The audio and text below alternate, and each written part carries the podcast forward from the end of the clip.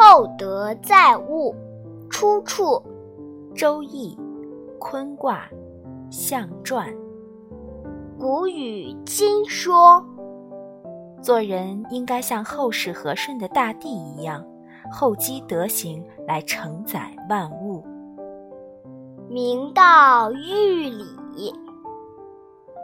相传，舜是上古时期的部落首领，因为孝顺和友爱，具有诸多优良品德。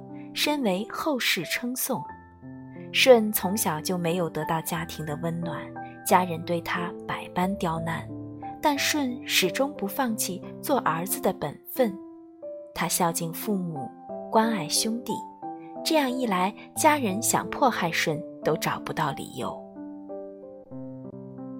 舜因孝顺父母而闻名四方。这时候，帝尧正在寻访德才兼备的人帮他治理天下。经过考察，尧最终让位于舜。舜在执政期间崇尚道德，推行仁义，讲究礼让。很快，社会风气为之一变，人民安居乐业。